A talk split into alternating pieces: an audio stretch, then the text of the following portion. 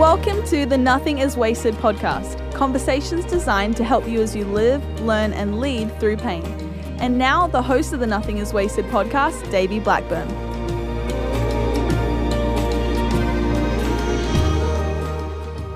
Hello and welcome to the Nothing is Wasted podcast. My name is Davey and I'm your host. Joining me, Emily, my co host. So great to have you. Thanks. I'm glad to be here. Emily, here's one question I have for you. Mm-hmm. Have you been to the Indiana State Fair yet? Oh my goodness. It just opened Not up. yet? Well, at the time of your listening, Yes. probably, right? Let's clarify. Yeah, by the time you're listening, I have been there. Yes. But by the time But that we're in reality, you I have haven't. been yet. Man, I love the Twilight the Zone. state fair.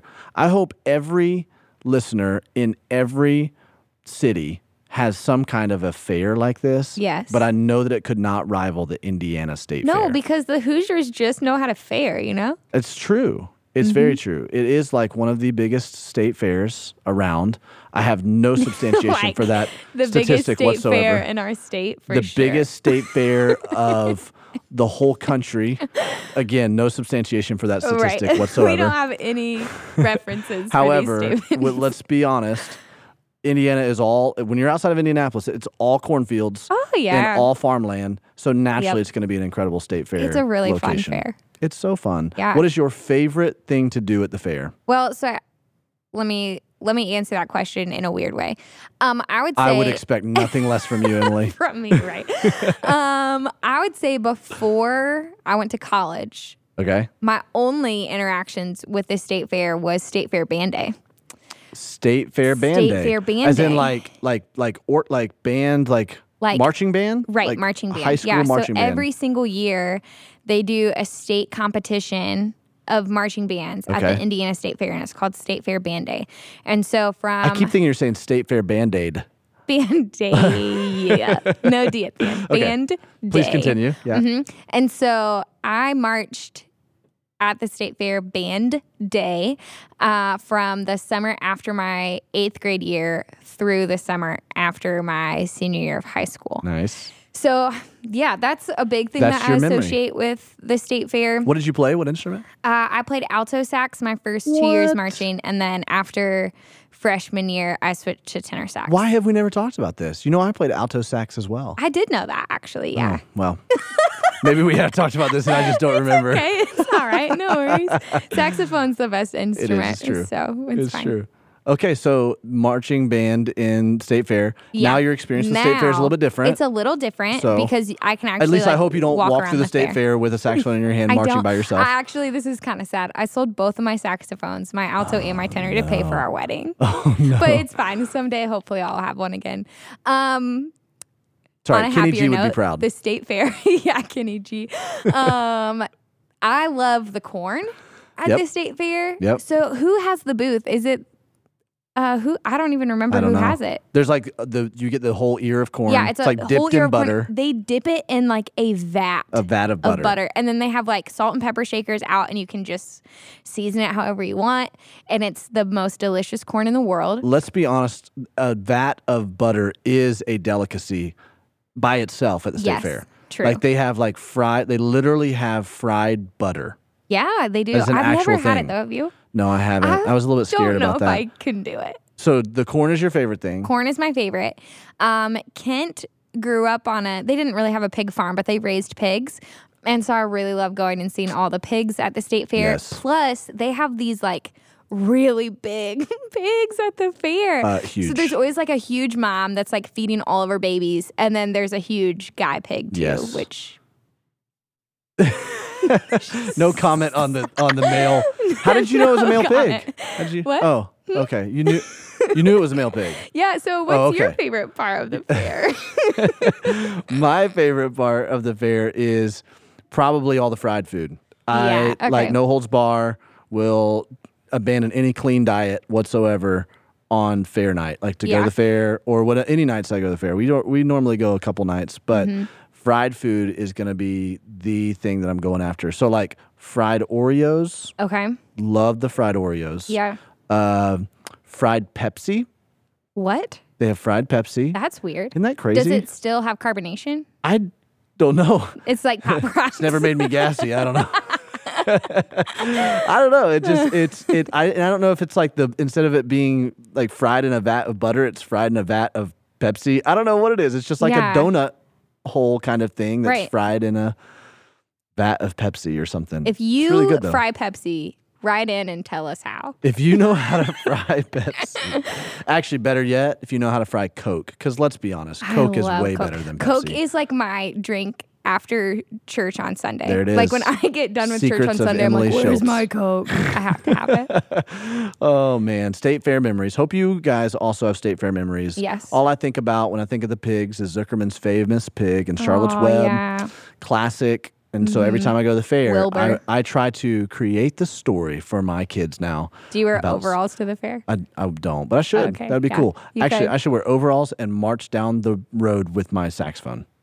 I think that would be a Yes. perfect. you do experience that. Take some pictures. Okay, I have one final fair right, question one- for you. All right. This I feel like this is an essential question to Okay. ask. Are you a funnel cake fan or an elephant ear eater? Wow. Okay, Those were good alliterations. that is a fantastic question.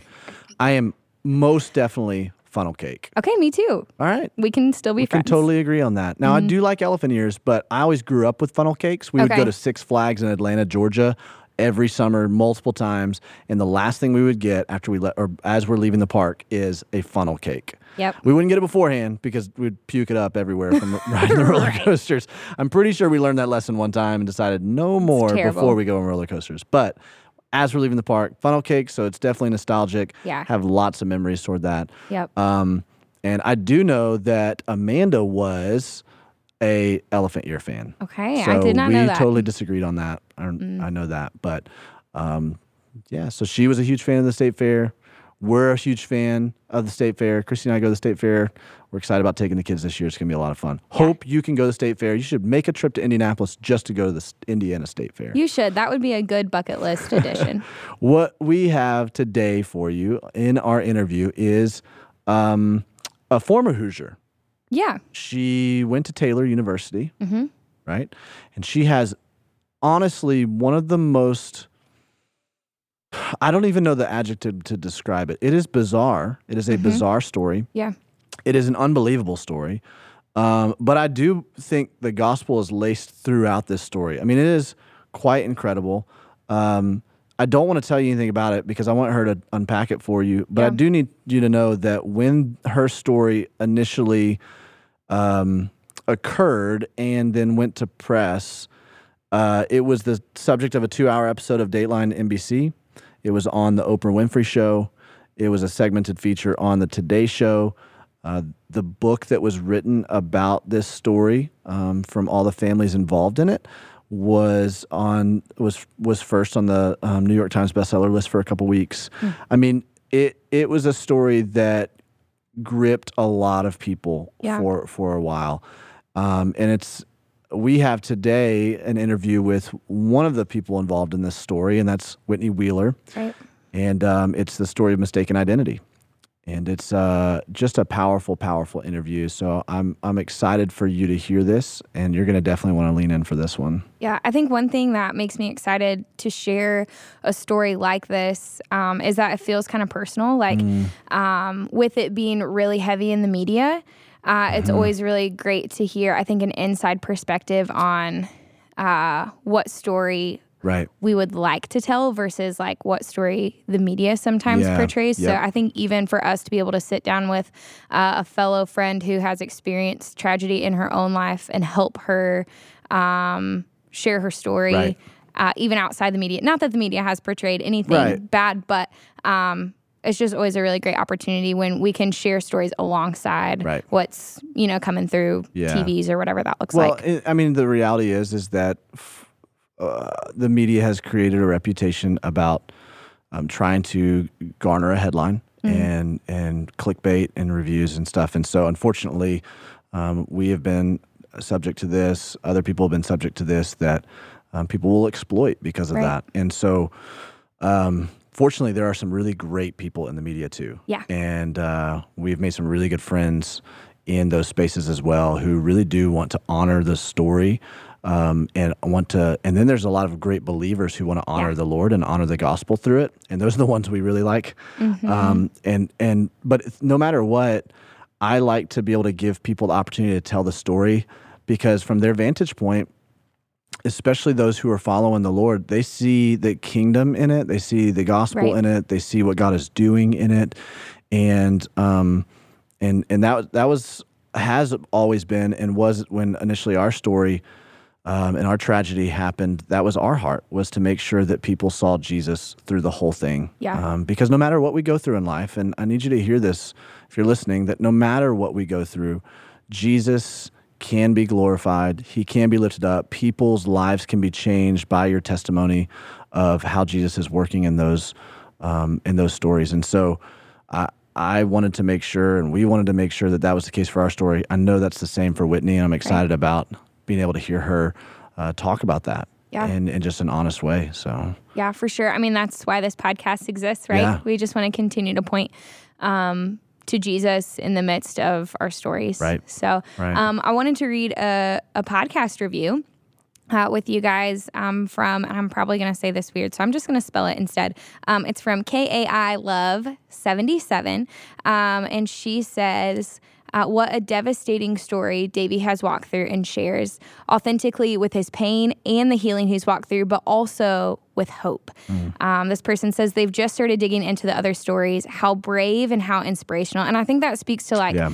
It speaks to, to you as you share your story, but also to everyone else who comes onto this podcast and shares their story. Right. Um, that these people, including Whitney, they're brave and they're inspirational. And then she says, Thank you for honoring Amanda and for glorifying God through stories, hard stories where God may seem absent, but he's showing up and he is merciful. Yeah. At the end of the day, that's why we do this exactly because it. God shows up and he is merciful. Yeah, and really that's that is what this has evolved to into and this is what our hope is is that we're giving life to other people's stories. We don't want it to be about our story Right. solely, but if God can use our story to give life to other people's stories, and if we could highlight those so it continues to give hope to other people um, who are listening, and uh, there's thousands of you listening, which is really humbling. It's an honor to be able to um, speak into your life in little ways like this, but we're just excited that you're um, being impacted by this. Thanks for sharing those things with us. Keep sharing those things Yeah. with us. Email us if you if you need any help in any way. We'd love to help.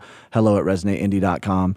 Keep rating and reviewing the podcast. It certainly helps. Mm-hmm. And um and and we just love being a part of this community. Yeah. It's cool. I feel like one question we get often is um, how can people help with the Nothing is Wasted podcast or how Mm. Yep. can you be involved? And uh, there's actually three ways that I would love Mm-hmm. to encourage you uh, to either pray about being involved with or to step in in boldness and be involved with. But the first one is prayer. Um, Yeah. Praying for the podcast is always something that uh, we encourage and something that we're doing a lot is just praying that Jesus' hand would continue to be in this ministry as Mm-hmm. um, we're able to connect with people who have incredible stories um, of God's faithfulness. Yeah. Um, so join us in prayer. Um, the second one is kind of like with what Davey just said um, share this podcast. Yeah. Um, we're finding that that's the way that a lot of people are finding out about this podcast is from you, our Mm-hmm. fellow listeners who are saying, Hey, I listened to this story and it's blown my mind and it's changed my perspective. So, hey, friend, listen to this Yeah. too. So, share the podcast. And the third one um, is give. So, it, it does cost to Mm-hmm. produce this podcast and uh, to, to get other people on to share their stories. And so if you feel like that's something that God has put on your heart to, to give to the Nothing is Wasted podcast, uh, first of all, thank you. Yeah, absolutely. and second, um, you can join us in that way by visiting um, daveyBlackburn.com slash give. And there'll be a drop down menu to give specifically to the Nothing is Wasted yeah, podcast. Yeah. And everything that you give is tax deductible and it goes straight into the ministry that we're doing right here. So thank you so much for those of you guys who have. It's um, an honor that you would partner with us like that. Yeah. Um, and without any further ado, let's jump into our conversation with Whitney Wheeler.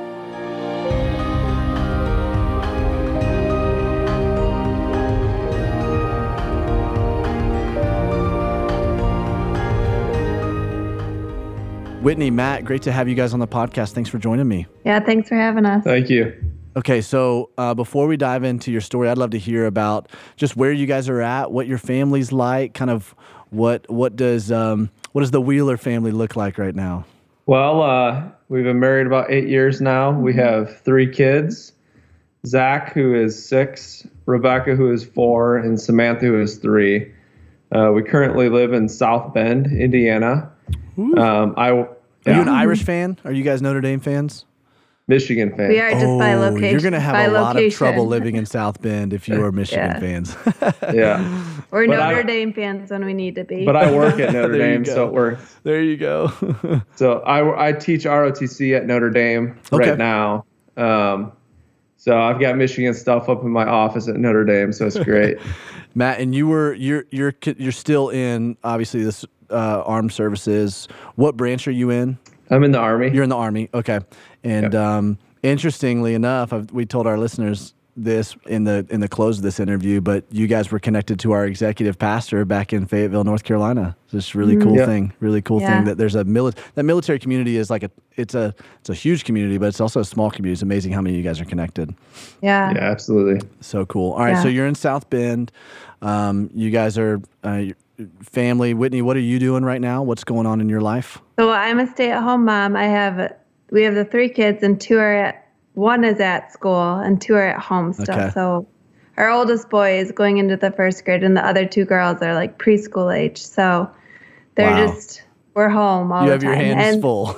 yes, and then I'm also doing at nighttime. I'm doing online schooling to get my master's in school counseling. Cool. That's so cool. That's so cool. Now, I'm sure. A lot of work. oh, I I bet I can't imagine it. Yeah. Um, we you know we have two little ones, four and five, and it's just uh, it's everything we can do just to kind of keep the house somewhat organized and clean and keep Yeah. things not being disarrayed. And so I, you know, where you guys are at right now, that's a fun space to be, but I'm sure it's very hectic and chaotic. Yeah. It's really Yeah. cool. And uh, you guys are a part of a church up there, really pretty well known branch of a church, right? Harvest Bible, great Yeah. church. Um, it's one of the uh, started from Chicago James MacDonald's church, and Mm-hmm. so that's really cool to, that you guys got connected. And I I Yeah. got to watch your story. Uh, we've got several different places of connection, but your story is a very unique one. Um, and man, God is all over this story. It's such a cool thing. But can you Mm-hmm. take some time and just walk us through that? You know, start a little bit um, wherever you want to start at the beginning or however that uh, that that whole story began to pan out. But just walk us through what took place and and um, kind of what God was doing through all of that stuff. Yeah. Um, so when I was 18, I was going to Taylor University, which is a small Christian school in Upland, Indiana.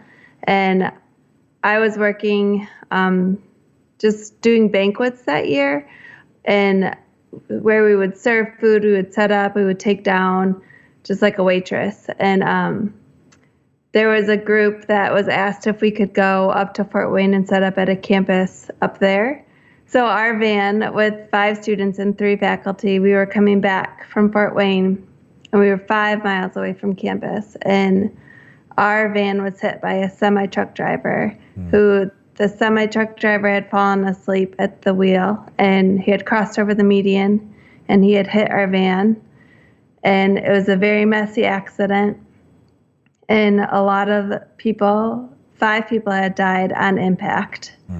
And um, there was one body, one of the students that was struggling to survive, and that was me. They took me, my body, and Laura's ID because her ID was closest to my body, hmm. and our we kind of looked alike. Yeah.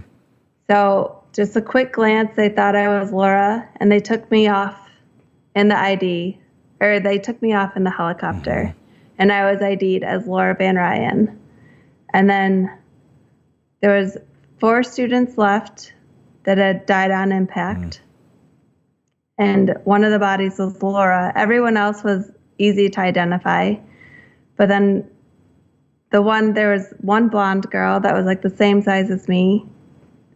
And she didn't have her correct ID. She had Whitney Cerak's ID. So she got tagged as Whitney Cerak, and um, the the coroner like agreed with it, and he called my parents and said, "We're sorry, but your daughter Whitney has died in an accident in Marion, or close to Marion."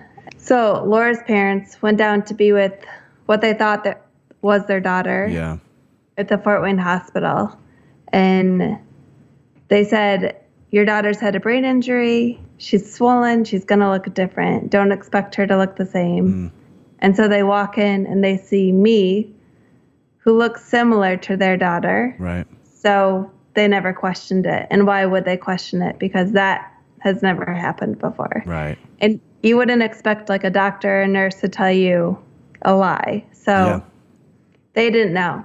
Um, and then my parents, they never saw Laura's body. They never identified Laura's body. It was just because that wasn't the image that my parents wanted to have in their heads. So they just chose not to.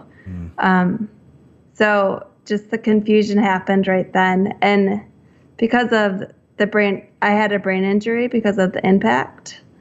Um, and a brain injury can just change you from like the inside out. It changes your personality. It changes how you look. It changes your. It can change your eye color. Like all these crazy things that the brain does. And so three weeks I was in a coma with the Van Ryn family, Wow. and they didn't know that it wasn't Laura. They had Laura's friends coming to visit, and no one said anything Wow. so many people from Taylor. And then when you come out of a coma, you come out of a coma very slowly. Mm-hmm. So I could hardly open my eyes. I was hardly talking. And I was still with the Van Ryn family, but I have no memory of this. Mm. But then things just started to come up that their daughter wouldn't say. My doctors kept excusing it, like, well, because she's had a brain injury, she could remember things that Whitney Cerak was saying if she was sitting by her in the accident. So um, then just something came up that I think they asked, Who are your parents? And I said, Newell and Colleen Cerak. And they're like, Laura, Laura would never know that. Um, so then they just decided to have like dental records done mm-hmm. because they they knew that it that I wasn't their daughter. And so they called my family up in northern Michigan and they asked to have the dental rec- records of Whitney. And then they saw the, that the mix up had happened. And so my parents and sisters came to be with me in the hospital in Grand Rapids. And then Laura's family was hit with like the hard reality Right. that their daughter had died five weeks ago. Wow. Wow.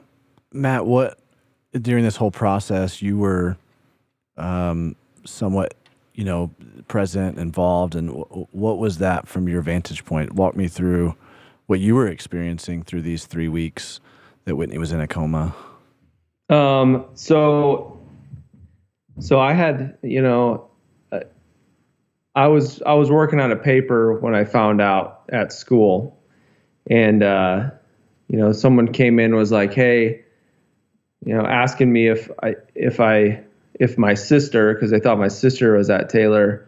So like, no, my girlfriend. He's like, well, there was a major accident. Um, you know what?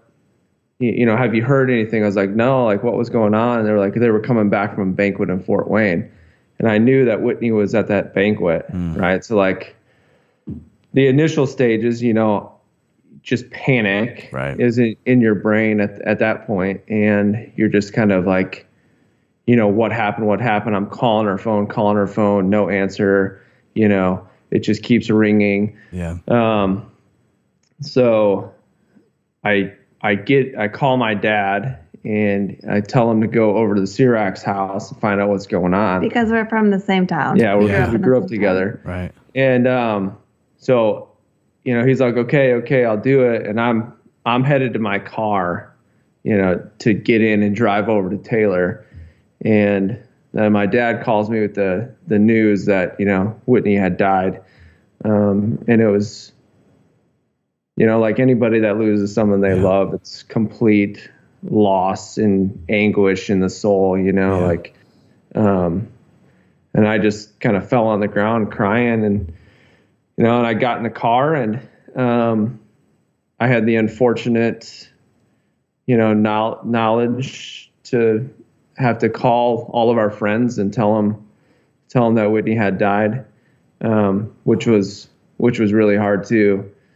And you know, I'm and then three hours later, I get to the hospital and I see Carly, Whitney's sister, and you know we're all it's we're all just crying and bawling together. It, it, it was almost like like a part of you had was taken away Yeah. completely. Yeah. Um, and you know during that five weeks, uh, you know I I pushed the casket. I spoke at Whitney's funeral. Um, I did all of those things, and it just like it's hard to remember that five weeks Yeah. because you're in such emotional, you know, dis, you know, you're so distraught and um, feeling helpless that you know you just don't know know what to do. Mm.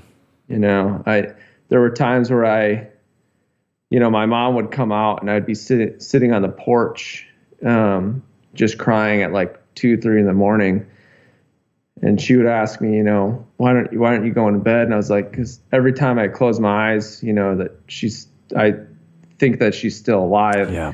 and I think this was God's way of telling me that she was Mm. because every time I closed my eyes, I had the same dream, and it was like I was looking at a casket. Whitney was in the casket, but her chest was rising and falling with breath, and uh, and so that like haunted me for those five weeks, you know, as you can imagine, and so, um, yeah, just complete helplessness, um, but also an extreme time of beauty. Um, and it, it was the only time I'd ever seen the church, you know, operate fully as the church. Yeah. I remember going up, going up for the funeral and uh, to Whitney's parents' house, and I could barely walk in there because the house was filled with people and everybody was singing praises Wow. and it was just like a beautiful picture and a beautiful sight and something that I won't ever forget Yeah. for sure. Yeah. You know, and, you know, like times of those hard despair, it's Right. Every emotion going through you at Yeah. once. Um, joy, sadness, you know, ev- everything you can hope for, you know, when you have your hope in, in Jesus, that you're, you know that they're in a better place, but Yeah. your, your worldly view is, is hurting because you're without them. Yeah, absolutely. Man. So you've had, I mean, Matt, that's an, what an interesting thing to walk through all of those levels of and stages of grief. And some of the hardest grief there is, um, you know, to lose somebody. Um, it's never timely to lose somebody, but lose someone in such an untimely way. You know, someone so young with your future and your hope, your dreams, everything in front of you, and then you're walking through this for five weeks. You preach at Yeah. her funeral. You're carrying the casket. What was it like when the news began to unfold that Whitney wasn't really dead? What what happened there? How describe that to me? Because that I can't imagine the gamut of emotions that you you know you went from the depths of this despair. I imagine to just, I mean, what was that? What what what happened?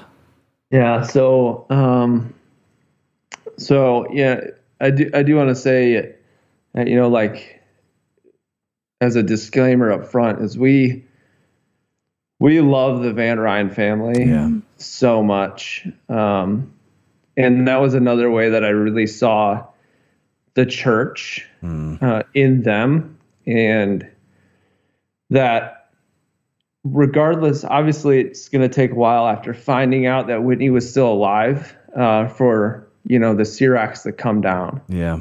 right? The Van Ryns still never left her side, Wow. um, and just that love and you know showing God's grace there is just unbelievable. Uh, Wow. any normal person, even the regular Christian, would have stormed out of Yeah. that hospital. Um, but they would say, "Hey, your family's coming," you know, like comforting her, staying there. Just that right there is a picture of God's grace and love, and they are just an amazing people. Um, so I, I just wanted to, to say that because I know that can be confusing for Absolutely. listeners too. Um, Absolutely. Well, I can't. I mean, I can't imagine from their side of things how they felt. Yeah. They went, you know, this like obviously this anxiety and worry over what they think is their daughter in a coma, and then to see her come out of the coma, and then to realize it's not, and their daughter's actually passed away in it. I can't imagine Yeah. that either. But mm-hmm. like what you said, for them to have such a depth of Jesus' grace in their lives that they would stay next to Whitney's side, that is unfathomable. I mean, it's yeah. what a beautiful picture of that. And I know in all of this, and we, maybe we can talk about this a little bit in a little bit. I can't imagine as you guys are walking through some of the feelings of probably I would imagine probably some some feelings of guilt, not you know, not that you should have feelings of guilt. I think that's but that's a natural thing that would take place, almost the survivor guilt that um, you know you were alive, and I know I've faced that a lot when I, when I lost Amanda. Was like, why wasn't it me? Why couldn't I have been the one that was at home? And um, I would have gladly have given my life for Amanda in that, and so I imagine there's a lot of emotions that you're wrestling with in that, and probably even in that moment, Matt, where you're finding out the good news about your girlfriend at the time almost being resurrected is what it probably felt like Yeah. But also this this like immediately after that feeling this like sorrow for the Van Ryns you know i just can't imagine that talk talk to me about that a little bit So um, there's a there's a campground in in Michigan Michigan called Spring Lake Camps, Uh-huh. and um, Spring Hill. Spring Hill. Spring Hill, Spring yeah, Lake Spring is where Hills. we used to live. yeah yeah Um, We li- we lived in Spring Lake. yeah, uh, or yeah. So Spring Hill camps. Sorry. Um, a- and I was Whitney was like, "Hey, go. You should work here um, and whatnot." And so when the accident happened, I finally was like, "You know what? I'm gonna go. I'm gonna go work at Spring Hill because Whitney really wanted me to." And so I I decided to go do that. It was and there were there were people from Taylor that worked there and stuff too. People that you know was in classes with, with Whitney uh, that I had met during the first day or two of kind of training, um, and so I I was like a skateboard instructor there for little kids. Um, but I was out at like in an area, and this is you know before cell phone towers were like every ten feet, and you Right. could get signal everywhere. So I didn't have any signal, nor did I carry my phone on me all the time like we do now. Um, so a, a guy that you know was friends with Carly, uh, Whitney's sister, was his name's Brendan. He comes out there and goes, "Hey, uh, you you need to come with me." And I was like, uh, "What's going on?" He's like, "It's something with this Ceraks. Um, you just you need to come with me and uh, and, and get a hold of Carly." Um, and I was like, "Well, you know, I'm not going anywhere until you tell me what's going on. Like, what else has happened?" You know. And he's like, "Look, I know you're not going to believe it from me, um, but but Whitney's still alive. Just come with me." And I, I'm just thinking like, well, my first thought was I'm probably going to hurt him. Um, my second thought was, you know, uh, I don't understand. Like I I was there, the casket sitting over, Yeah. you know, about to go down in the ground. I've seen the tombstone. Like I don't get it at all. Did she crawl out of the ground? I just don't understand. Um, and so he's like, no, just come with me. So we got in the golf cart and we rode back to my phone, which is about five minutes away. I called Carly. I'm like, Carly, what's going on? She's like, hey, you're not going to believe this. Whitney's still alive. I was like, Carly, I just don't understand. She's like, well, you want to talk to her. And so within five minutes of finding out, I hear just like a mumble, mumble um, through the phone, and I just I fell Wow. on the ground, just bawling. Um, uncontrollably, as I think everyone can understand Yeah. at that point. Um, but we were like an hour away from where Whitney was at. So I got in the car with another one of our friends from um, from home, which her name was Tara, and we drove down to Grand Rapids, Michigan, and I got to make all the calls again, but this time telling everyone that Whitney was still alive. Um, nobody believed me, of course, uh, but you know, it was just it's like all those emotions again, you Yeah. know. But but now even more so, I'm just thinking like if she was if no one recognized her for five weeks, like what does she look like? Mm, Is she disfigured? Like I'm just trying to figure all of this out yeah.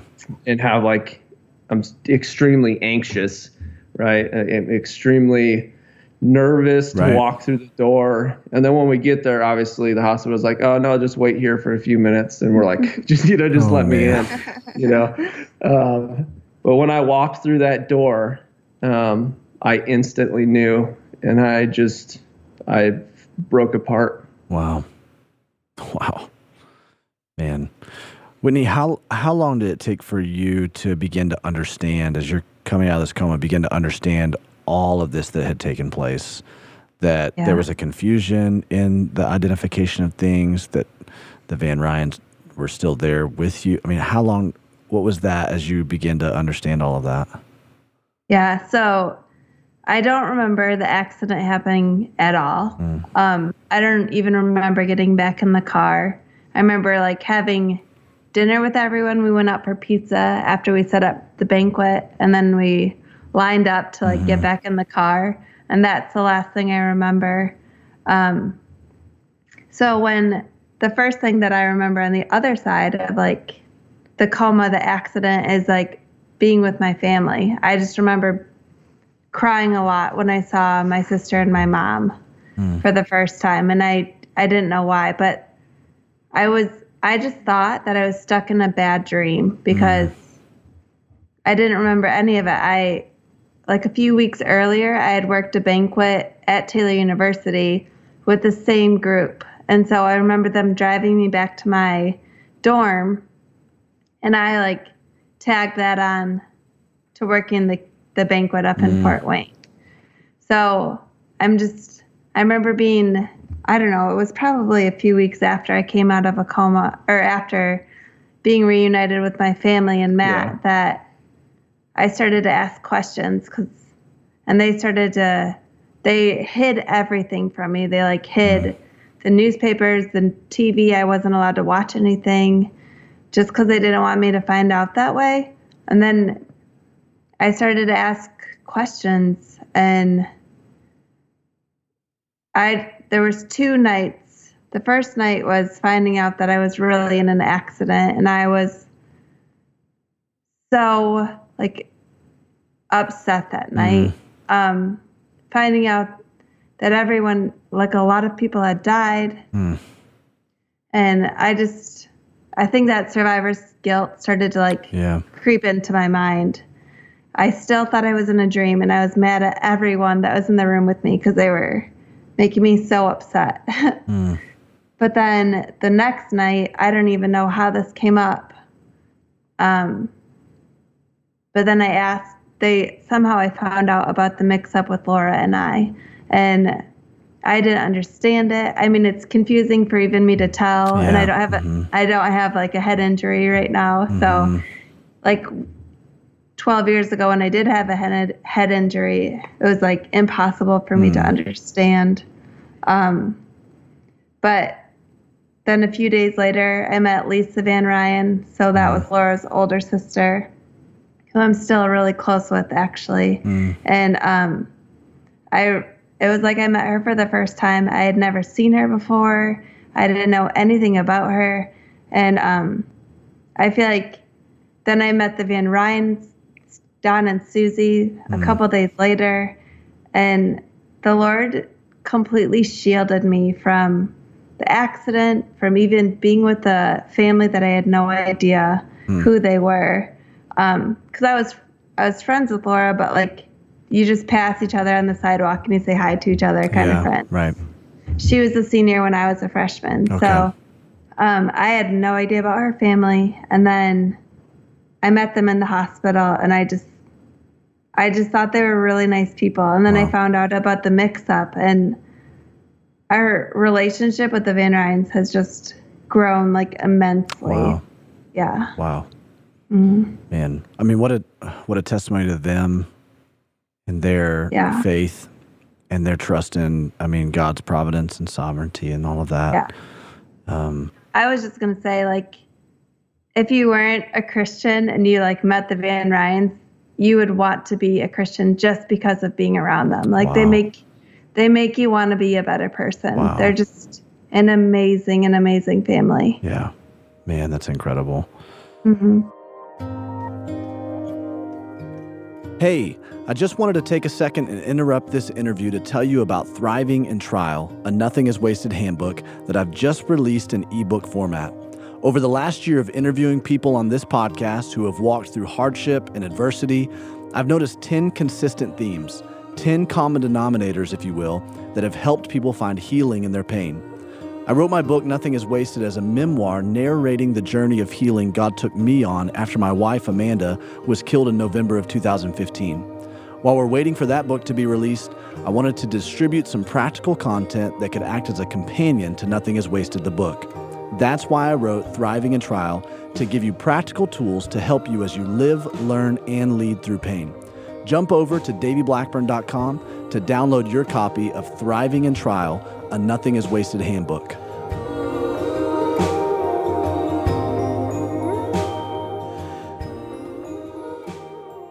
As, as you guys have, I mean, well, uh, that was 2006, so 12 years ago. Mm-hmm. As you've walked out these last 12 years, um, I imagine it's probably uh, on one level, you're like, I don't want to keep telling this story because it's not the whole of who you guys are, right? Although it's a fan, it's a fantastic testimony to who God is and who you guys are. But um, how how do you feel like God has shown you over the past 12 years uh, through this story who who He is and what He's what He's doing? What has He taught you through a lot of this stuff that you guys have? Because this is a lot of complexity relationally, a lot of complexity as you're sorting through even like why God would allow this kind of a thing to happen and choose to insert you in the middle of all of this. What are the things that He's been teaching you about this?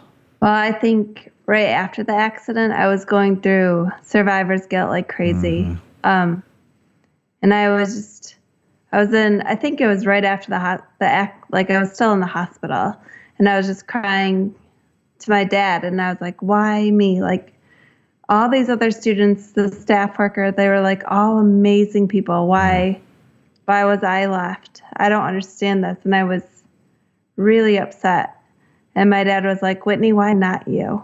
Mm. And like to think how amazing these people were and um, how much they had already done for the Lord. And mm. like that the Lord saw like this weak girl, me, and it was like, I can use her. Like she's so she's so weak. I could use her. Mm, and um, I feel like it's it's taught me a lot about his strength. And when I there's no way to explain that like I was the only student left. And there's no way to explain me getting up and speaking in front of like thousands of people. mm, Um, but it's always the Lord's strength that carries me through. So I've like had a lot of dependence on Him, mm-hmm. which I don't think I would have learned so fast if I wouldn't have been in this accident. yeah. Wow. And then I've just learned, like Matt was saying earlier, like what the church is, and like, and reading in in Acts, and mm. like what the church was designed to be, and like how to make it now, you know Right. and I've just learned through I just feel like my eyes have been totally opened in a different way. So in each phase of my life, I feel like the Lord is speaking new volumes. Yeah. And like in North Carolina where we lived with Pastor John, Yeah. um he like him and his wife, Pepper, they were the first ones to like really encourage me to speak. I had this big speaking engagement and I didn't know what to do. And they actually helped me like so much. And I feel like from that time is like when speaking kind of took off.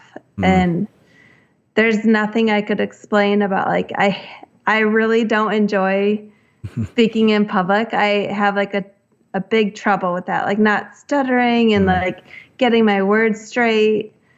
And I get up there and the Lord like does amazing things. Mm. Even 12 years after this accident, he can still like so much glory is brought to him and so much honor, like where it's due. And I just I'm just amazed by the Lord. So I to answer your question, I feel like he's just he's taught me so much. I don't even think I could put it into words. Yeah. Yeah. That's so cool. Well, I, what I see in you over Skype is this simple gratitude for life and a recognition of who gave you that life. Mm. And that you're like now pouring your life out for Jesus because he mm. has given you that life, not just eternal life, but you know, even almost like a I don't know, it might sound weird to say like even a second chance here on earth. Mm. Um but and you're choosing to steward that to help other people. Mm-hmm. And I mm-hmm. think that's amazing. Um, I want to commend you for that. That that Thanks. that's exactly how you should pour your life out. Um, that you should you should continue to tell your story because it it is impactful. There's so much um, just testimony to the goodness of the Lord in your story, and um, and and you're going to help a lot of people through that, even continuing forward. I think that's a really cool opportunity and platform that God has given you to do that. Thanks, Davey. Matt, what what do you how would you comment on what the Lord has taught you because you have a man what a what an incredible perspective and vantage mm-hmm. point that you have. I keep going back to this like it's almost like Lazarus being raised from the dead, you know? Like I can't imagine I and I and I think it's because there were so many hours and nights and days that I hoped for the same thing. Mm-hmm. And so mm-hmm. just even emotionally putting myself in your shoes, what are the things that God was teaching you and has taught you over the course of the last couple years through all of this? Yeah, um, it's really hard to put together, to be honest. Yeah. Um, you know, it, and I, I, I kind of would like to go back to that time because I think I've been taught so much just from that little mm. time frame.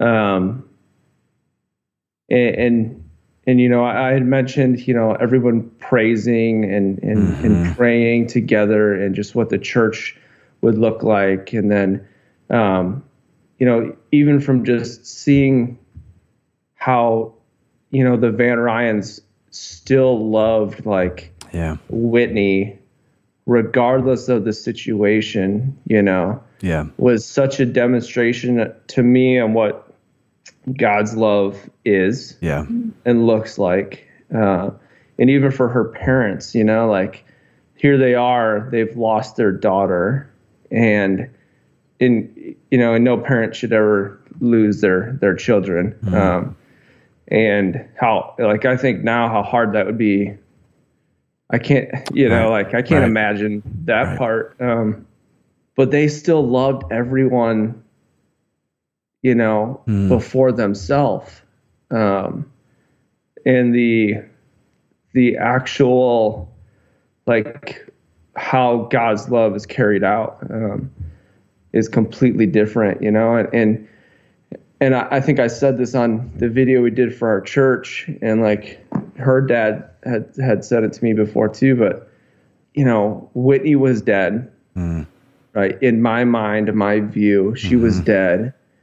Um, and then when I saw her for the first time and she was alive, is like, and how dead we are in our sins, mm. and how, you know, that joy that um, I felt and just that sadness in ever all those emotions on how much more God feels when we repent of that sin. Mm, wow. Um, like I think I learned more from that time frame, which has carried me through years of you know deploying to Afghanistan and Iraq and um, many other trials and tribulations in my life that I've been able to cling on to, mm. you know, that hope and that everything that I felt and learned and experienced uh, during that time that has brought me to a deeper understanding for mm. sure. Wow. Um, what a that's like the it's this it's the simple gospel like what mm. what an amazing I think so many times the world perceives God's, you know, character and and the, the fact that he's just against sin, right? And he's wrathful against sin, that his wrath is poured out on our sin. I think they perceive that in the wrong way. They focus so much on, and we can tend to focus so much on this feeling of like God's angry at our sin, it's mad, he's vengeful, he's, you know, and forget about the fact that you, the emotion you just mentioned right there that he is that's that's not all of who God is that he is this loving father who as Luke 15 tells us is pacing on the steps waiting for his lost son his prodigal son to come home. And when he does when he repents of that sin he is overjoyed and elated beyond even description and you experience that what an incredible thing to experience and taste mm-hmm. that and to see god as a whole from a whole different facet he's not a god that's mad at us he's not a god that's trying to get us back or punish us for something that we've done wrong but a god who's trying to bring us back into relationship with him because he's so overjoyed about his kids mm-hmm. what an yeah. incredible i just it's so simple, man. It's so, and you get, mm-hmm. I'm like jealous of the taste that you got of that. You know what I mean? Mm-hmm. And I think you did, you have learned a lot about what grief feels like and the sorrow and the anguish because of what you walked through. But then you've gotten to see kind of the other side of that, that though joy, though weeping tarries through the night, joy comes in the morning. That's your story, mm-hmm. you know, that's your story.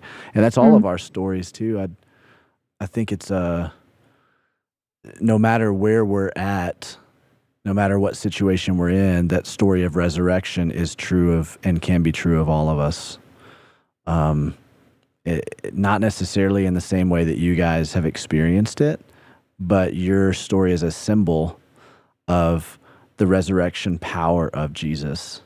Mm. Um, and I think that is, I think that's one of the things that as I'm sitting and listening to you guys talk, is reminding me because there will be so many people that probably have come up to you and probably have come up to the Van Ryns and have come up to me and said, "Man, you're so and you inspire me so much."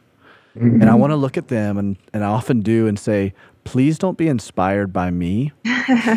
be inspired by God because when mm-hmm. you experience the depths of anguish, you mm-hmm. also experience the nearest um, presence of God that you'll ever experience when you are in Christ.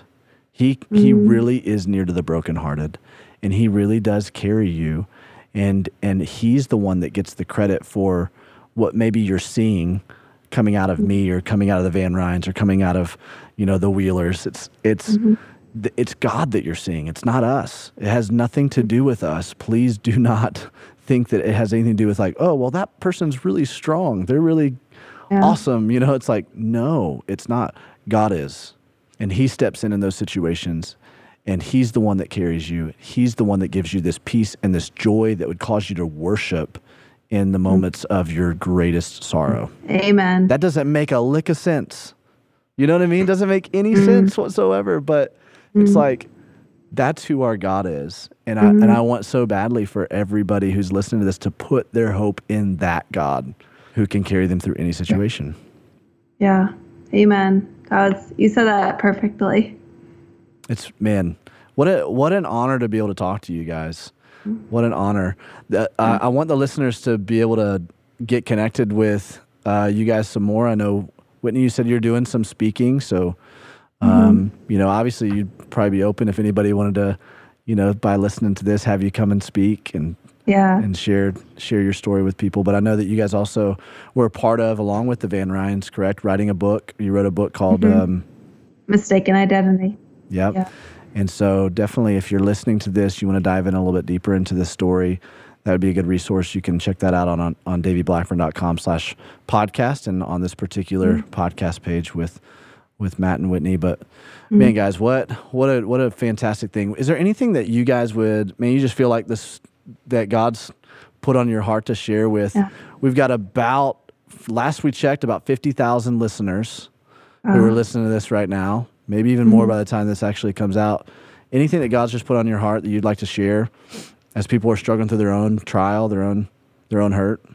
Well, I would just like everyone who's listening to just hear that like kind of exactly what you just said, Davey, no matter like the trials that we're going through, that the Lord sees that and that He cares so much for mm. us, that He loves us so much and He doesn't want us to feel that hurt. And by turning to Him, by putting our hope in Him, by giving Him our everything, like that not that that pain won't be there but your eyes are just like your focus is shifted off yeah. of yourself onto god and just seeing the bigger picture of everything i feel like i know he is the only way that we have hope he's the mm-hmm. only answer to life so that's what got me through my trials even today when i still have problems um, by keeping my eyes focused on the lord i feel like when my eyes start to get off focus, then I start to I start to feel that pain even more. And mm. then I something happens and I re-shift my eyes back onto God and I feel like that's when the true joy comes out. And that's yeah. when like not myself, but God comes out. Mm. And that's when I feel the most life is when I'm living through Christ. Wow. So I don't know. It's just that's been something like fun for me to learn mm. over the last 12 years. I wish I would have known it sooner, but mm. it took this trial in my life to to get me there. Mm. Wow, so good. You know, I, I feel that, you know, I learned so much from obviously this experience. Um, and, you know, everybody's got their own experience that's worth sharing mm. um, because you never know what you've been through, even if it seems minute to you, is not to somebody else. Mm. And that, um, you know, everyone has different difficulties, mm-hmm. and sharing those difficulties in a community as we've been called to be um, could affect the person that's sitting quietly in yeah. in the other, you know, in the table next to you mm-hmm. or in the room as they've you know, decided just to come over to play games, you know, or, or whatever, mm. um, you are a disciple of God. Mm. And yeah. Nothing that God has ever done in anybody's story, no matter if it's perceived big or small, is small to him mm-hmm. and it can have a great impact. Mm. Um, so uh, we may have this crazy story. Davey, you've got a crazy story of redemption, but a story of redemption is just that. It's it's how God has led you through those mm-hmm. moments. That's right. And you know, for for me, you know, just because I went through this, it didn't mean that I didn't have difficulties or, or my own things I. I had to face. You know, in my military career as I as I went on, and uh, even though I was reminded, I'm continually reminded on how much He loves me, especially from this experience. Mm it's a reminder that I always have to get um, by going back to him and understanding how broken I am as a person and just how he brought me through that time and he'll bring me through my time now yeah. and he'll bring me through my time in the future. Yeah, that's good. Um, and he's always there. And no matter how far you try to run from it, he will always knock at your door. so. so good. Man, guys, an honor to be able to talk with you. Thank you so much for joining me on the podcast. And um, man, wish you guys the best as you continue to minister to people through your story. Thanks, Davey. And I just appreciate you even asking us. And mm. I just want to say that, like, I'm just moved by you and, like, how the presence of the Lord is moving through you. And um, I just feel like how you portray it to so many people mm. um, through your church, this podcast is mm. like amazing how the Lord is like continuing to work through you, you know. So I think you're doing it right. You're doing a really good job. Thank you. The, Thank the you. Lord, the Lord through you, not That's right. you. That's it. That's it. yeah. That's it. Well, thank you guys. It mm-hmm. means the world to me. Mm-hmm. We'll catch you guys next time on the Nothing is Wasted podcast.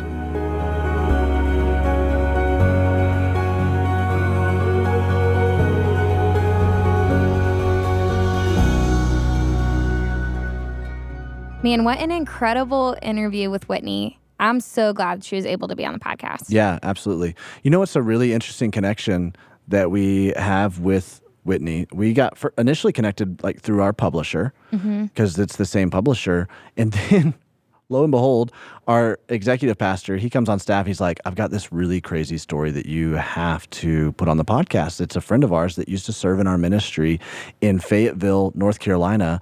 Her name's Whitney Wheeler, and she has just this crazy story about you know car crash and mistaken identity. And I was like, Yeah. bro, this is so cool.